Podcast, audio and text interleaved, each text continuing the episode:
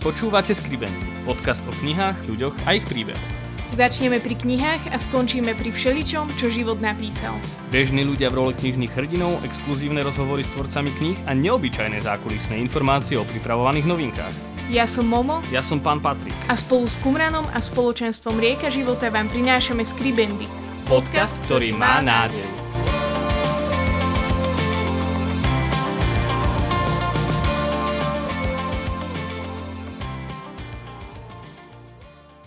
Vítajte pri ďalšej epizóde nášho podcastu Skribendy. Touto epizódou začíname novú pôstnu sériu, keďže už od zajtra nám začína pôst. My sme si ju nazvali Boh nemlčí a touto sériou nás bude sprevádzať aj náš host, otec Branislav Kožuch. Vítaj. Ďakujem pekne, ahojte. Braňo, ty si známy takže na Orave dosť, lebo si tam dosť angažovaný, ale možno ľudia túto na Spíši alebo na západe ťa až tak nepoznajú alebo neregistrujú. Ty si kňazom, si riaditeľom centra, viac menej, dobre hovorím, a okrem toho si ešte čo? Áno, som predovšetkým katolickým kňazom v Spiskej dieceze a zároveň mám ten dar, tú milosť, že som v centre mládežnickom, kde teda nie som úplne že riaditeľ, ale tým, že to centrum patrí svojou činnosťou a svojim pôsobením aj nad rámec cirkvi, že je veľa aktivít a vecí, ktoré presahujú cirkev, tak my máme popri centre založené občianske združenie, kde ja som jeho predsedom. A riaditeľom centra, alebo takým duchovným správcom centra je ešte druhý kňaz, keďže sme v centre dvaja. Patrik hovoril, že viac menej má pravdu, tak viac viac. Ako viac, menej. viac. keďže ty vlastne si z projektu OZ viac. Môžeš nám o tom trošičku iba povedať viac, že komu alebo čomu sa venujete? Môžem vám o viac povedať viac v pohode. My sme zistili, že to je veľmi dobrý názov, lebo takú reklamu teda nemá nikto iný ako my, keďže ľudia dneska všetci chcú viac a viac a viac. Ale tá pointa je, že tie štyri písmena znamenajú a odkrývajú také naše štyri nosné piliere. A to je viera, to je inšpirácia, angažovanosť a C je cieľ. To, o čo nám ide, je princípy viery a živú vieru prinašať do praktického života, predovšetkým pre mladých ľudí, ktorí častokrát, aj ten bežný mladý človek uprostred svojej situácie e, dospievania, dozrievania, je ako plavec uprostred mora, kde brehy sú veľmi ďaleko, to more obrovské, je široké a niekedy sa môže cítiť stratený. Nemusí to byť úplne sociálny prípad, ale tá stratenosť mladého človeka dnes je žiaľ Bohu veľmi, veľmi častá pri tom všetkom, čo môže a nemusí a, a s čím sa stretáva. Takže na princípoch viery sa snažíme inšpirovať mladého človeka a ukazovať mu cestu a ukazovať mu smer toho pravého života, čo je pre nás pravý život a zároveň ho motivovať k tomu, že aj keď to je náročné, aj keď je to adrenalínové, aj keď sa treba angažovať, že to nepadá same z neba, že to nepríde len tak, že hops a už to tu je, ako pečené kury, tak, e, tak to stojí za to. Oplatí sa, lebo ten cieľ, ktorý na konci je, nie je vôbec slabý, vôbec nie je nemotivujúci, iba skôr naopak, že je to život, ktorý nekončí. Že pre nás tým cieľom je najvyšší level, to čo Ježiš hovorí, že, že prišiel som, aby ste mali život a mali ho v hojnosti. Pre každého jedného človeka, nech z akýchkoľvek podmienok. Ty si mal vždycky taký e, ťah k tej mládeži, povedzme, že si sa chcel tak venovať mladým v tej pastorácii, alebo ako sa to zrazu stalo, že si sa ocitol v tom centre? No neviem, ako je to v iných krajinách, ale v našej krajine, v prostredí katolíckej círky to funguje veľmi jednoducho. Dostaneš dekret od biskupa a je rozhodnuté, že kde ideš, že kde si. A tak to bolo aj, aj v mojom prípade, že ja som bol kaplán vo farnosti a v aktuálnej situácii v našej dieceze. Tom uh, prišiel dekret, prišlo rozhodnutie biskupa, že OK, že tu je jedno centrum, ktoré on chce vyčleniť pre mládež. Chce, aby fungovalo vyslovene, že v tejto pastorácii mládežnickej, tak a ja som tam prišiel na spoverenia biskupa. A to, že to je pre mňa dár, že milosť, tak to postupne odkrývam cez celé tie roky. Ale zároveň si uvedomujem, že ako mladý kňaz asi to je také prirodzené, že, že ten mladý kňaz má veľmi blízko k mladým, lebo sám je mladý, tak to tak akože ide spolu s tým. Ja keď som bol v pastorácii, tým, že som bol mladým kaplánom, tak áno, najbližšie mi boli mladí ľudia, tak prirodzene ľudský. Ale zároveň mi to tak asi aj zostalo s tým, že veľa v tej kategórii mladých ľudí alebo v tej veľkej skupine mladých ľudí pre mňa sú dôležití práve tí, ktorí, ktorí to nemajú v živote v poriadku pre rôzne príčiny a rôzne okolnosti, lebo, lebo viem, aké dôležité je v takýchto situáciách mať pri sebe niekoho, kto ťa podrží, kto ťa sprevádza, kto ti ti na blízku, kto ti vie ukázať smer alebo ťa, ťa povzbudiť a motivovať. Toto zachránilo mňa ako mladého a myslím, že to tak Pán Boh používa teraz. Ty si dostal ten dekret teda, keď si bol mladým kaplánom. Kedy to asi bolo? Koľko rokov si už kňaz? To je dobrá otázka. Kňazom som od roku 2002. takže povedzme, že už mám za sebou tú kňazskú pubertu a že mal by som postupne už dozrievať a byť dospelým kňazom podľa e, toho počítania rokov a v centre som e, od roku 2007. A to už nech si každý spočíta, ako chce. Spomínal si ešte to, že teba tiež zachránilo to, že, že sa ti venovali, že si možno našiel niečo podobné, ako ty teraz poskytuješ v centre OZ viac. Ako to bolo v tvojom živote? No bolo to tak, že vyrastal som v takej tej tradičnej katolíckej rodine, ako to vždy tak začína každé to svedectvo tradične v tom, že, že ja som bol na prvom svetom príjmaní ako druhák, aj s tým, že ma ešte rodičia vozili do susednej farnosti. Potom som bol na Bironke ako šiestak, ale nejak sa akoby tá viera v praxi nežila, nedržala nič podobné. A naozaj, keď prišiel ten čas takej, takej puberty, tak nejakým takým mimoriadným božím zásahom, to len tak prišlo, že ma jeden môj kamarát zobral do kostola, zobral ma, že on chodil ministrovať, on teda sa tam ako hýbal v tom celom prostredí. Tak ma tam vzal a v tom čase sa u nás v tej farnosti v Poprade menili kňazi. Že ten, ktorý tam bol predtým odišiel, prišiel úplne že nový kňaz.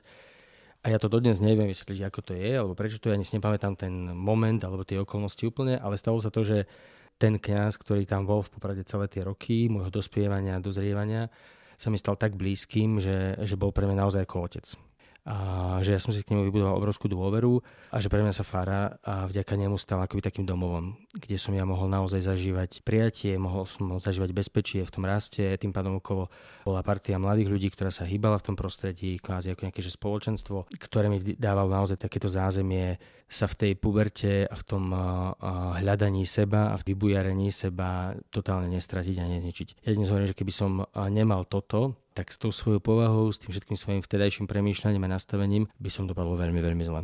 Takže pre mňa to je akože boží zázrak, ktorý ma uchránil od mnohých, mnohých ťažkostí. Možno mnohé takéto ťažkosti, ako si už načrtol, prežívajú mladí, ale často aj ľudia v každom veku. Možno práve teraz, obzvlášť kvôli tomu, že žijeme neisté časy, veľa vecí sa mení, sú tu rôzne globálne zmeny, tak sa zdá, akoby ten Boží hlas a, a tá Božia starostlivosť bola ako keby v úzadí, že, že Boh možno nehovorí tak veľmi alebo, alebo dokonca mlčí. Prichádza pôst a ľudia možno majú pocit, že by si potrebovali skôr oddychnúť, ako, ako nejak vchádzať do toho pôstu, alebo ako začať nejakú novú duchovnú etapu, alebo nejak sa na novo nakopnúť pôstom. Prečo by práve pôst mohol byť takým štartom do nejakej obnovy? Podľa mňa to nie je tak o tom, že by mohol byť, ale je, je veľmi dobré, keď je.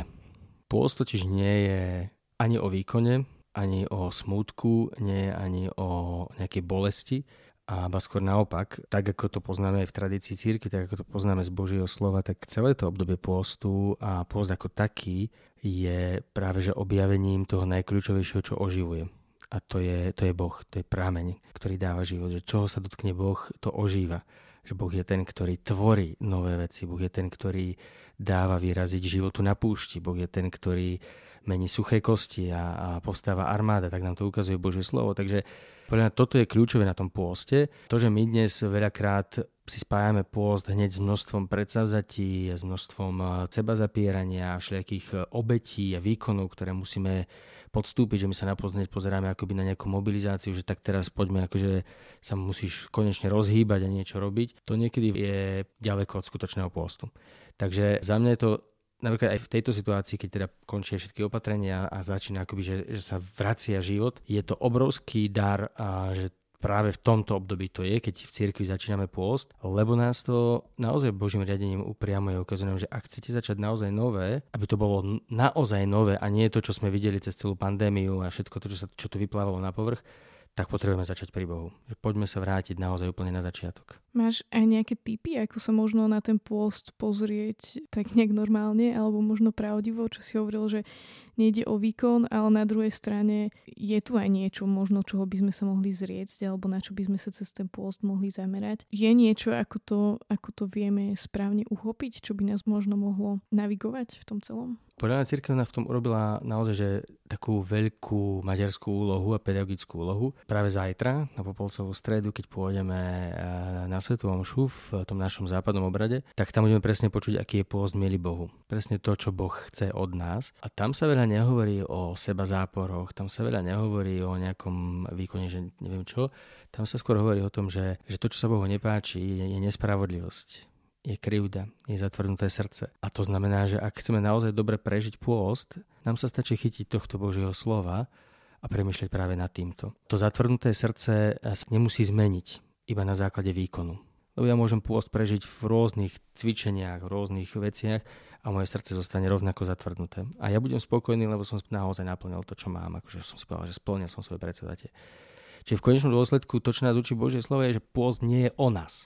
Pôst je o Bohu a o druhých ľuďoch okolo nás, núdznych a biedných, ktorí prežívajú krivdu, nespravodlivosť, chudobu, útlak. To všetko je dnes okolo nás vo veľmi veľkej miere. Takže pre mňa akoby také, že prvé smerovanie pôstu je prestaňme sa pozerať do zrkadla. Prestaňme sa pozerať na seba. Ak chceme naozaj prežiť Boží pôst a Božím spôsobom, tak sa pozrieme na to, čo nám hovorí Boh, ako nás to učí Boh a čo nám dáva On ako, ako návod. A to sú práve tieto dve veci. Pozrieme sa na Neho samého, vráťme sa k nemu, hľadajme ten priestor a spôsob, ako byť s ním oveľa viac.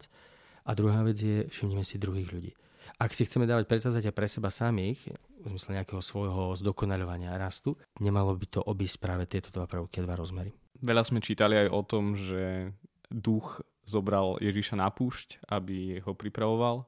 A možno to nie je úplne to, čo by sme na prvú šupu čakali od Ducha Svetého, že nás kde si vyvedie na púšť, kde už z tej podstaty zdá sa, že to nebude úplne jednoduché. Prečo je tomu tak? Prečo potrebujeme možno aj my púšť v životoch? Trošku to súvisí s tým, o čom sme sa rozprávali pred chvíľou, že, že celá tá situácia, keď duch vyvádza Ježiša na púšť, je začiatkom jeho verejného účinkovania.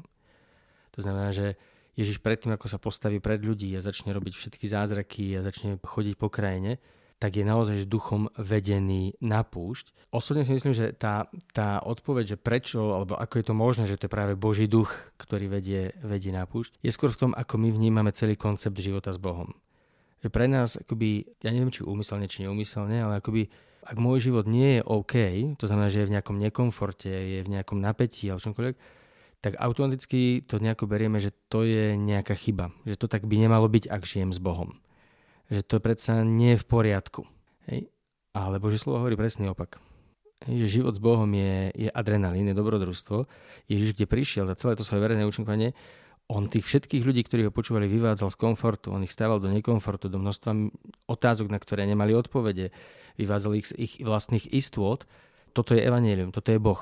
A púšť je presne o tom. Boh naozaj vyvádza človeka na púšť, na miesto, kde, kde padajú mnohé jeho istoty, ktoré má, kde, kde zrazu je konfrontovaný s mnohými otázkami, na ktoré si sám nevie odpovedať a na ktoré možno ani nedostane odpoveď. Vieme o púštnych odcoch v tradícii církvy, ktorí jednoducho šli na púšť úmyselne a zámerne, presne tak aj ich viedol Boží duch na púšť, práve preto, aby tam žili s Bohom, aby ho tam našli a, a ja si nemyslím, že by to bol život komfortu, že by to bol život pohodlný, že by to, že tam našli Boha, tak zrazu bolo, že oni majú život bez ťažkostí a bez problémov.